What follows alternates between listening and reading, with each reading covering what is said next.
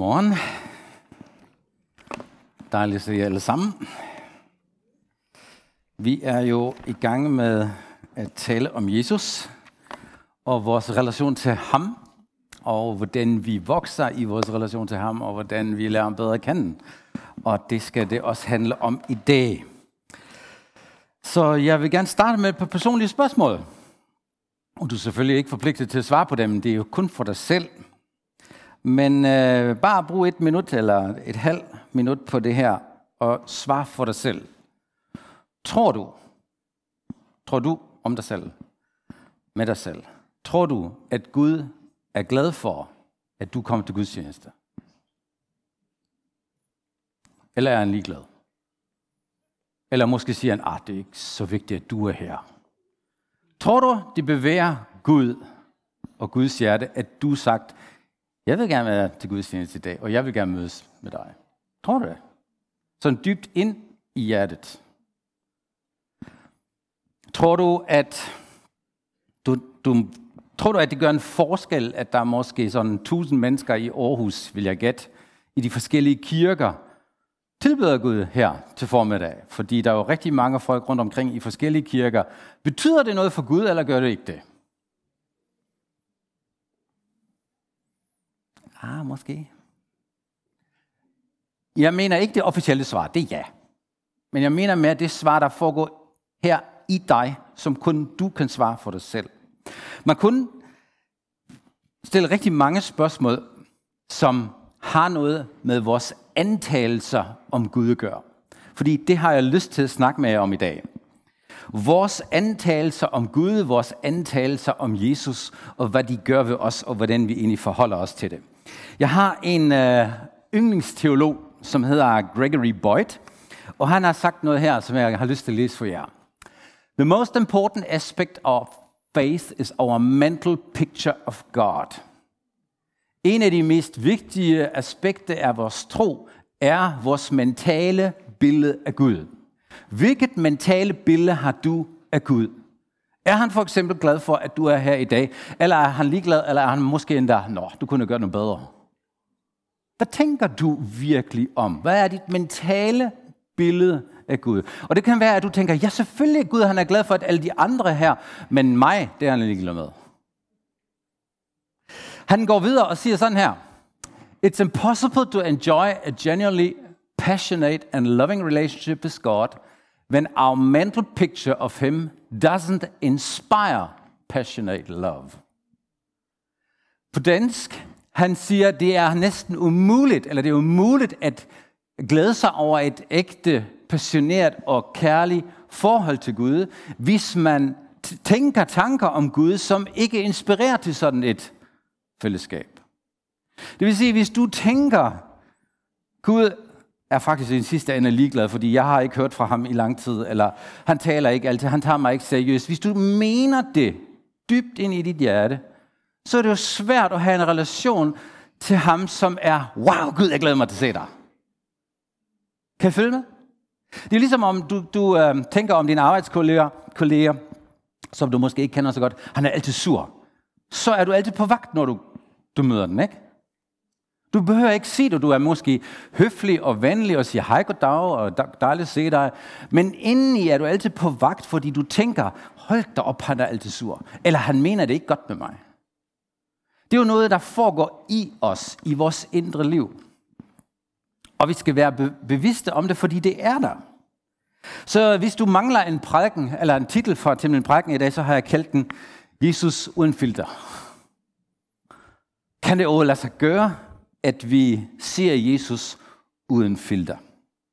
Fordi vi har alle sammen antagelser af Gud. Selv hvis du ikke tror på Gud. Det kan være, at du sidder her og siger, jeg er ateist, jeg tror ikke på Gud. Så har du antagelser om Gud. Du har antagelser, han er enten langt væk, eller han findes ikke. Men det er jo ikke bevis for, at det er sandt, hvad du tænker.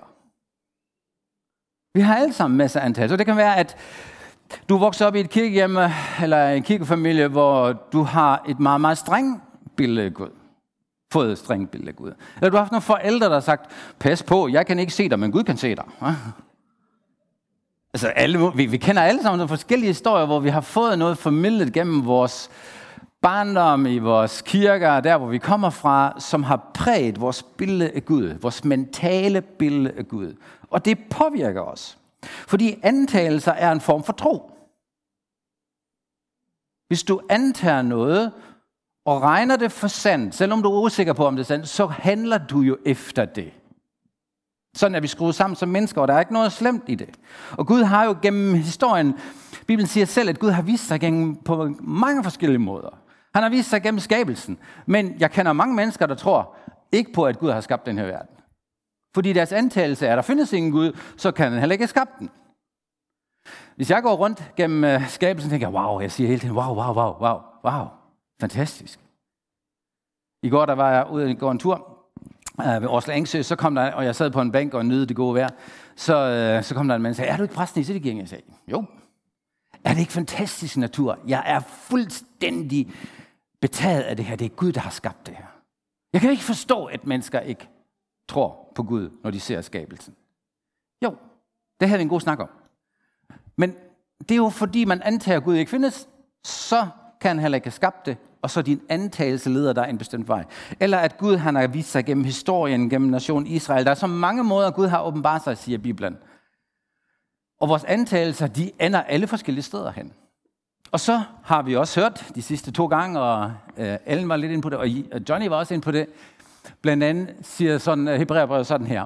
Mange gange på forskellige måder har Gud og gennem tiderne talt til vores forfrøde gennem profeterne, men nu her i de sidste tider har han talt til os ved sin søn Jesus.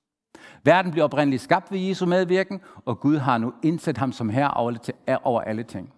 Jesus gav os et glimt af Guds herlighed og viste os Guds væsen, og han opretholder verden alene ved den kraft, der er i hans ord.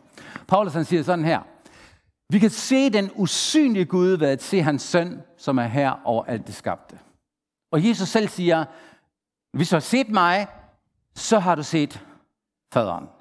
Så Jesus er jo det perfekte billede af Gud, og han viser os, hvordan faderen er, fordi han bliver menneske og kom så tæt på. Men så har vi jo alligevel vores antagelser om Jesus. Egentlig skulle det hele være på plads nu, ikke?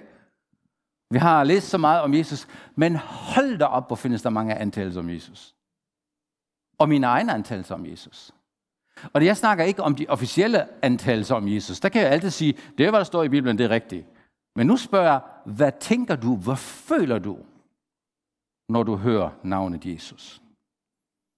Fordi vi har vores egen filter. De kommer fra vores indre, de kommer fra vores egne følelser, vores egne tanker. Og antagelser i sig selv er ikke noget dårligt. Du skal ikke engang skamme dig over, at du har nogle antagelser. Du skal bare være bevidst om, at det ikke behøver at være sandt. Som fortalte jeg, så var jeg jo øh, på en tur i går med en, øh, jeg var på join-kursus med, med Johnny. Da jeg kom hjem, var jeg alene hjemme. Min kone hun var på tøsetur, så jeg havde en helt fri middag for mig selv. Så jeg gik den der tur. Og så kom jeg til Årsla Engsø. Og det er så smukt, det er dernede. Og det her, den vej til venstre, det er sådan en vej, der går fra vores boligområde ned til søen. Og så kom jeg forbi det her skilt. Privat område, adgang forbudt for udvedkommende. Så må man jo stoppe op, ikke? Skal vi gå videre eller ej? Sagen er, den, den her, det her skilt har en meget, meget sjov historie. Fordi, jeg gik bare videre, selvfølgelig. Ej, der er en grund til det. Fordi øh, Grundejerforeningen, og jeg har været med i bestyrelsen, og jeg kan huske hele sagen i den her sag. Men eller familien, som bor i området, som har sat det her skilt op, det er ulovligt sat op. De var bare trætte af alle de mennesker, der gik rundt der. Så de har sat det her skilt op. Og så har Grundejerforeningen undersøgt, om øh, det er lovligt, at de må det. Og det må de ikke, fordi det er en offentlig vej, og vi må alle sammen gå der. Men, som det er så typisk, så bare de, lader de det bare stå, fordi kommunen kommer jo ikke og fjerner det, ikke? Og vi er også søde naboer, så vi går jo ikke bare hen og piller det ud af det skilt. Men øh, egentlig har han fået påbud at fjerne det her skilt. Så min pointe i alt det her er, hvis jeg nu antager, at det her det er rigtigt, og jeg er en lovlydig borger, hvad vil jeg gøre? Jeg vil stoppe og vende om og gå en anden vej, ikke? Ja, måske. Kan I følge mig? Min antagelse kan være begrundet, fordi man sætter jo ikke bare et skilt op. Men nu har jeg noget viden, som alle i grundejerforeningen har fået, at det skilt, det var lovligt, det skulle egentlig fjernes. Så du har ret til at gå der. Så har jeg jo en anden viden, som gør, at den her antagelse ikke længere gælder. Kan I, kan I følge mig? Sådan er det også med mange af vores antagelser om Jesus. De har været der i lang tid, og vi mener, de er berettet, og de ser rigtig godt ud, fordi du vokser op med det, og du lægger slet ikke mærke til det. Men sandheden er måske en anden. Min pointe er, vi er nødt til at være bevidste om vores antagelser. Fordi det er en del af livet. Vi har alle sammen antagelser. Og hvis du tror, at du har ingen antagelser i dit liv om Jesus, om dig selv, om andre, så er du allerede rigtig meget forført. Fordi vi har alle sammen sådan noget. Paulus siger sådan her i Korintherne, vi har alle sammen fået fjernet sløret, og nu kan vi se Jesu herlighed med de begrænsninger, der hører det jordiske liv til. Det siger Paulus. Vores jordiske begrænser vores syn på Jesus. Det går gennem en filter. Han siger, at den herlighed, der sætter sit præg på os, gør, at vi bliver forvandlet. Så når vi ser glimt af Jesu herlighed, hvordan han er, så forvandler det os. Når du ser bagved skiltet, og ser, hvad der egentlig ligger til grund, så er det at sige, okay, nu kan jeg faktisk gå den her vej, fordi jeg, jeg må godt gå den her vej. Selvom et skilt siger nej. Og jeg behøver ikke engang at pille det skilt væk. Jeg går bare, fordi jeg kender sandheden i den her lille, på det her lille område. Så vores antagelser leder os ofte væk fra Gud. Hvis vi ikke passer på, eller ikke er bevidste om, at det er bare en antagelse. Og jeg siger ikke, du skal blive skeptisk. Sådan en, der tror på ingenting. Overhovedet ikke.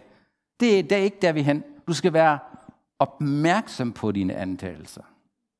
Og jeg har lyst til at vise jer tre eksempler fra det nye testamente. Jeg kunne finde mange flere, men jeg har valgt tre kvinder, fordi de har alle sammen noget til fælles. Og øh, jeg har lyst til at gøre nu, hvad, hvad man ellers gør i den første kirke. Der læste man, der fik man et brev fra Paulus eller fra Johannes og de andre, og så læste man det op, og man lyttede til det, hvad Johannes eller Paulus sagde.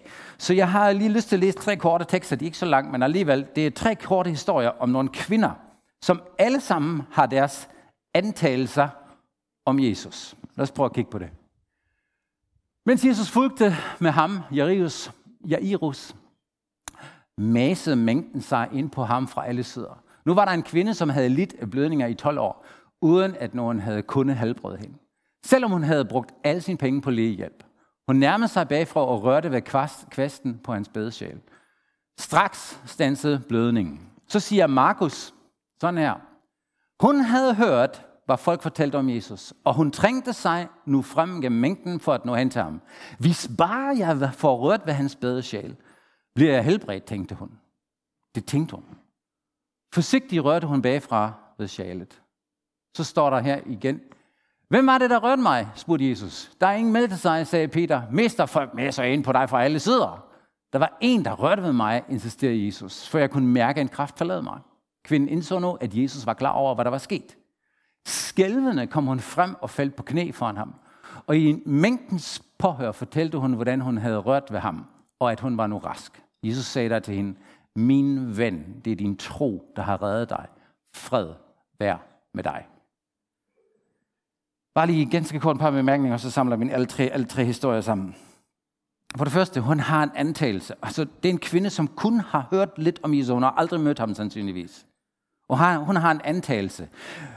Hun, hun hører om ham og tænker, nu har jeg brugt så mange penge på det ene og det andet, og jeg har 12 år haft det her kæmpe problem. Så nu siger hun, hvis jeg bare rører hans kappe, så bliver jeg helbredt. Der findes faktisk ikke nogen bibelvers, hvor der står, du skal bare røre Jesu kappe, så bliver du helbredt. Det er virkelig en antagelse. Der var ingen anden, der har fundet på det her før. Det er ikke apostel Paulus, der rejser rundt og prøver at røre hans kappe, så bliver du helbredt. Der er ingen, der har fortalt hende det her. Men fordi hun har hørt om Jesus, har fået et billede af Jesus, så antager hun, hvis jeg bare gør det der, så forsvinder mine ledelser. Men hun har også haft en anden antagelse, fordi hun, vi kan læse det som mellem linjerne, fordi der står, der har det kommet frem og Jesus spørger, hvem har rørt mig, så siger hun, eller så står der, at hun kom frem skælvende. Hvorfor skælver man? Det gør man, fordi man er bange. Man er virkelig bange. Hvad sker der, hvis jeg bliver peget ud? Hvad sker der, hvis, der, hvis øh, øh, de folk omkring mig ser, at det er mig, der har rørt ved Jesus? Og det måtte man ikke i det samfund, i hvert fald. En kvinde måtte ikke røre i al offentlighed ved mand. Det var bare forbudt, eller det var ikke i orden. Så hvad sker der der? Så hun havde flere antagelser. Kan I forestille jer det? Inden hun bevæger sig hen mod Jesus, så har hun flere antagelser.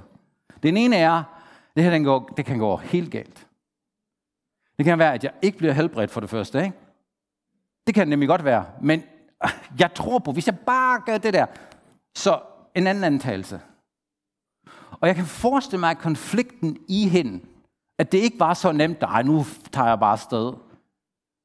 Der var noget, der foregik i hende, og hun måtte vælge, hvilken antagelse hun går efter.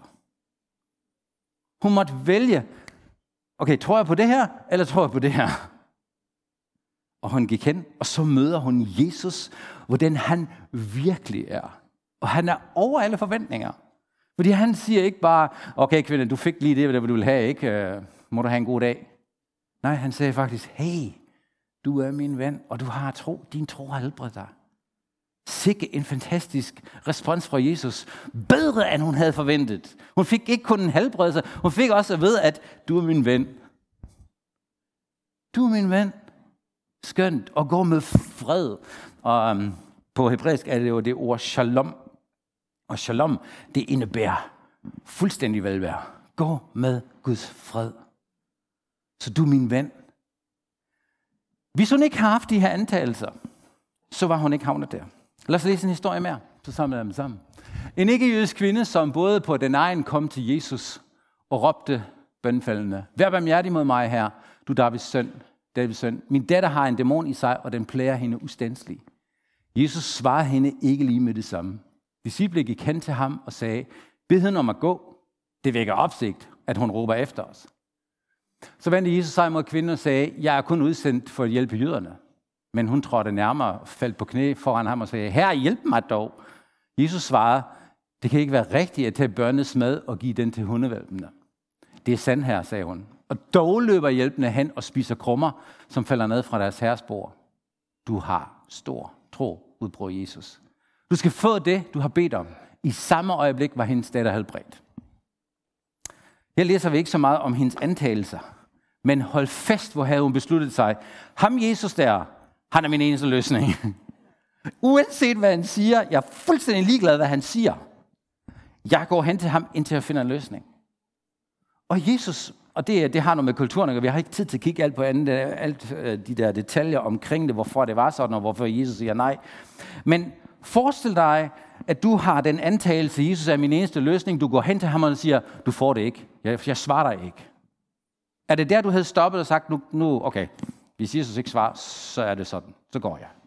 Og det næste gang, så går du hen igen og spørger en gang til, og så siger Jesus, altså det er ikke til dig. Havde du ikke stoppet der? Jeg havde stoppet der, sandsynligvis. I hvert fald for en periode. Men den her kvinde, hun havde en antagelse siger, han er min eneste løsning. Jeg går helt derhen, jeg går hele vejen. Det er lige meget, hvad der sker. Pff, der kan, det kan ikke gå galt.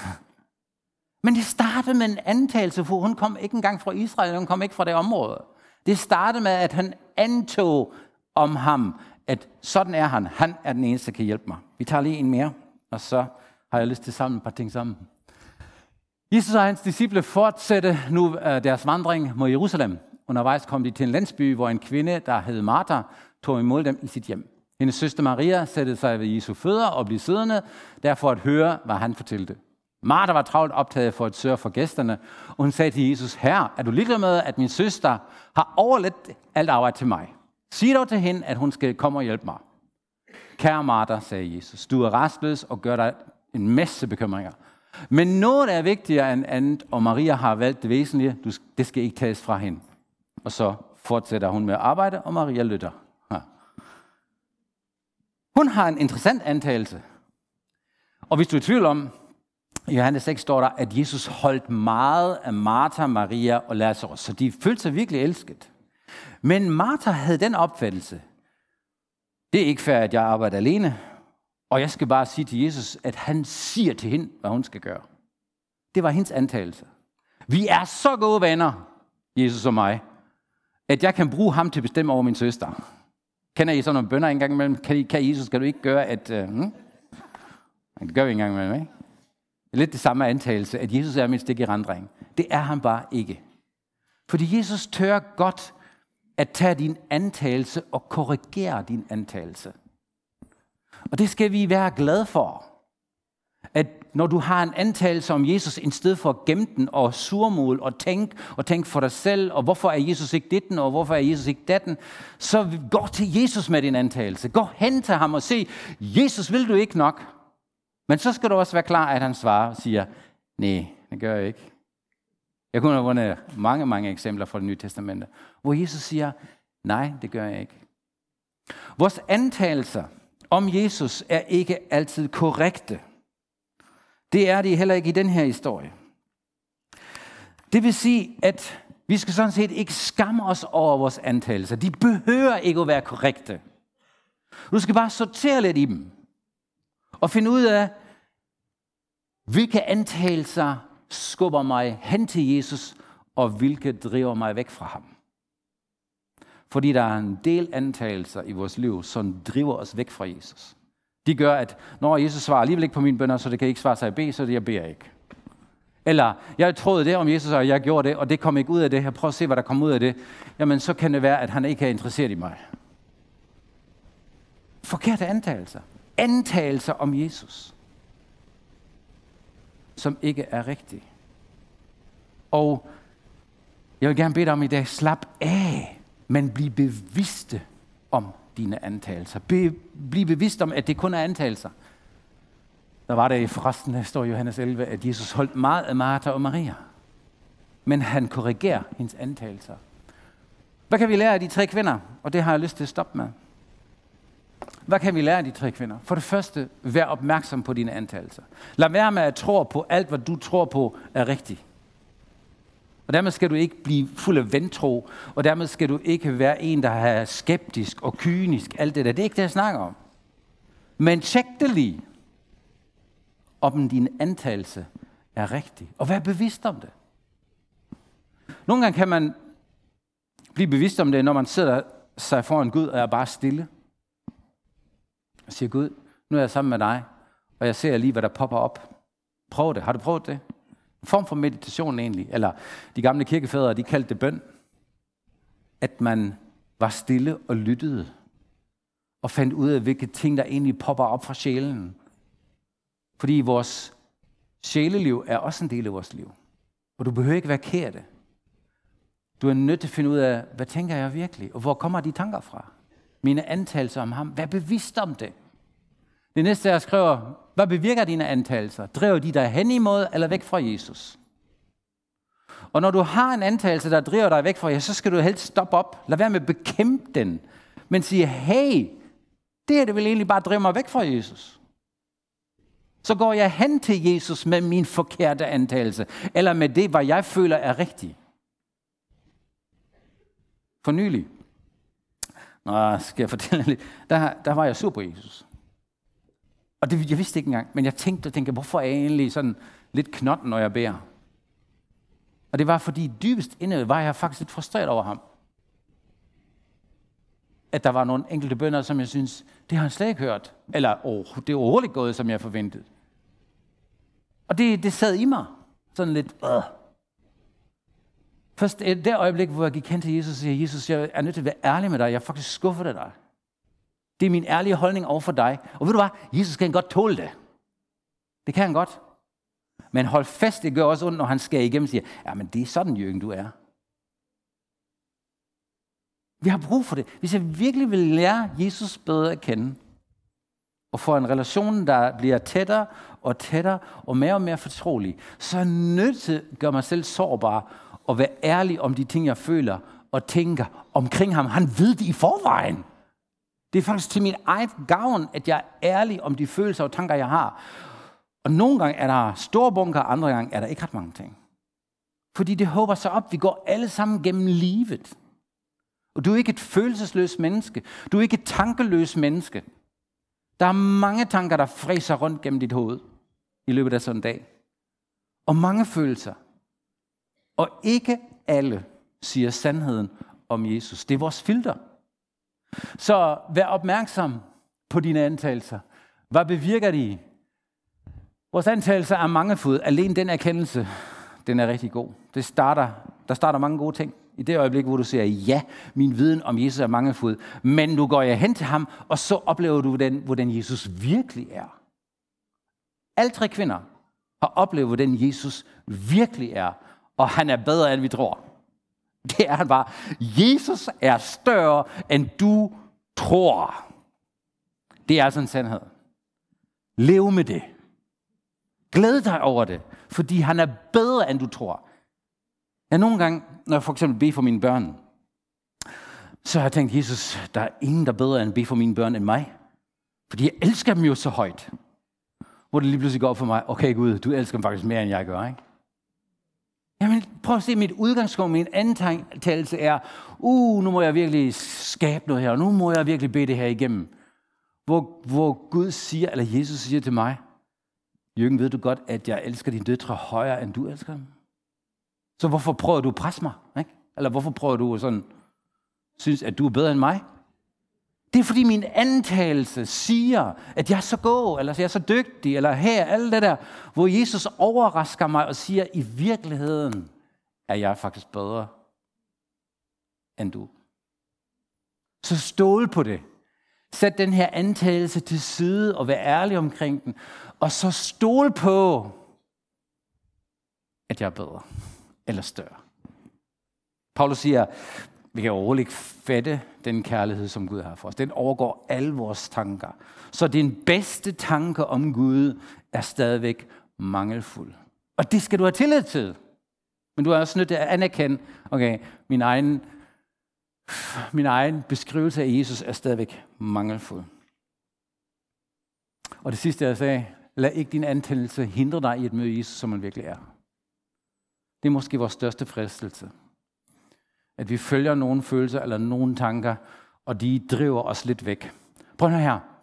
Det starter allerede i haven, i paradisets have. Da Adam og Eva spiser af frugten, hvad gør det? De skammer sig, og de flygter, og de driver, de forsvinder. De vil ikke mødes med Gud. Men hvem tager første skridt til at møde Adam og Eva? Er det Adam og Eva? Nej, det er faktisk Gud, der siger, Adam, hvor er du?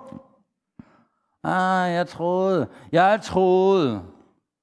Ja, han havde en antagelse, at nu var det hele forbi, og nu havde han sønne, og han skamte sig, og han syntes, det konens skyld, og slangen syntes, det var, øh, nej undskyld, konen syntes, det var slangens skyld, alt det der spil hele tiden. Antagelser, antagelser, antagelser, antagelser.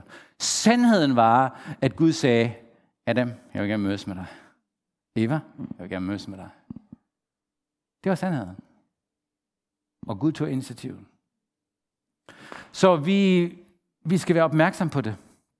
Og især når vi snakker om vores relation til Jesus. Det er jo fantastisk at lære Jesus bedre at kende. Det er det. Men det kræver også, at vi selv er ærlige med vores egne antagelser. At vi er ærlige omkring det. Og tager de skridt, der skal tages. Så tilbage til mit spørgsmål der. Tror du, at Gud han er glad for, at du kommer til gudstjenesten?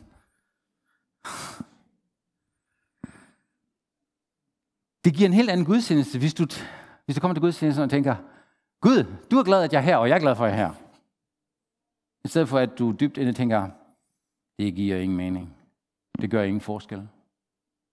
Dine tanker og dine antagelser har kæmpe indflydelse på, hvordan du lever i dag. Så vær opmærksom på det. Amen. Amen. Lad os lige bede sammen. Tak, Jesus, for din godhed imod os. Og tak, at du er meget, meget større, end vi overhovedet kan fatte. Og tak, Jesus, at der kommer en dag, hvor vi skal være sammen med dig i al evighed. Hvor vi virkelig ser alle facetter af dig, hvordan du virkelig er. Du siger, at du forvandler os, når vi ser bare et glimt af din herlighed. Og tak, Jesus, at det ikke er sådan en engangsoplevelse, men du ønsker og vise mere af dig, og hvem du i sandhed er hver eneste dag. Jesus, hjælper os med at bruge vores hverdag til at lære dig bedre og bedre og bedre at kende. Hjælp os med at rydde op i vores antagelser. Vær bevidste om, hvad der er virkelig sandhed, og hvad der bare noget, vi har overtaget, eller føler, eller tænker. Tak, Helion, at du er den, der viser os, hvordan Jesus er, også i vores dagligdag. Tak, her, at du gør os, især i den her uge, den kommende uge, meget bevidste om det. Hvor, vi, hvor vores antagelser måske driver os væk fra dig. Og hjælp os, Jesus, følge de antagelser, som leder os hen til dig. Tak, her. Tak for din gode imod os. Amen. Amen.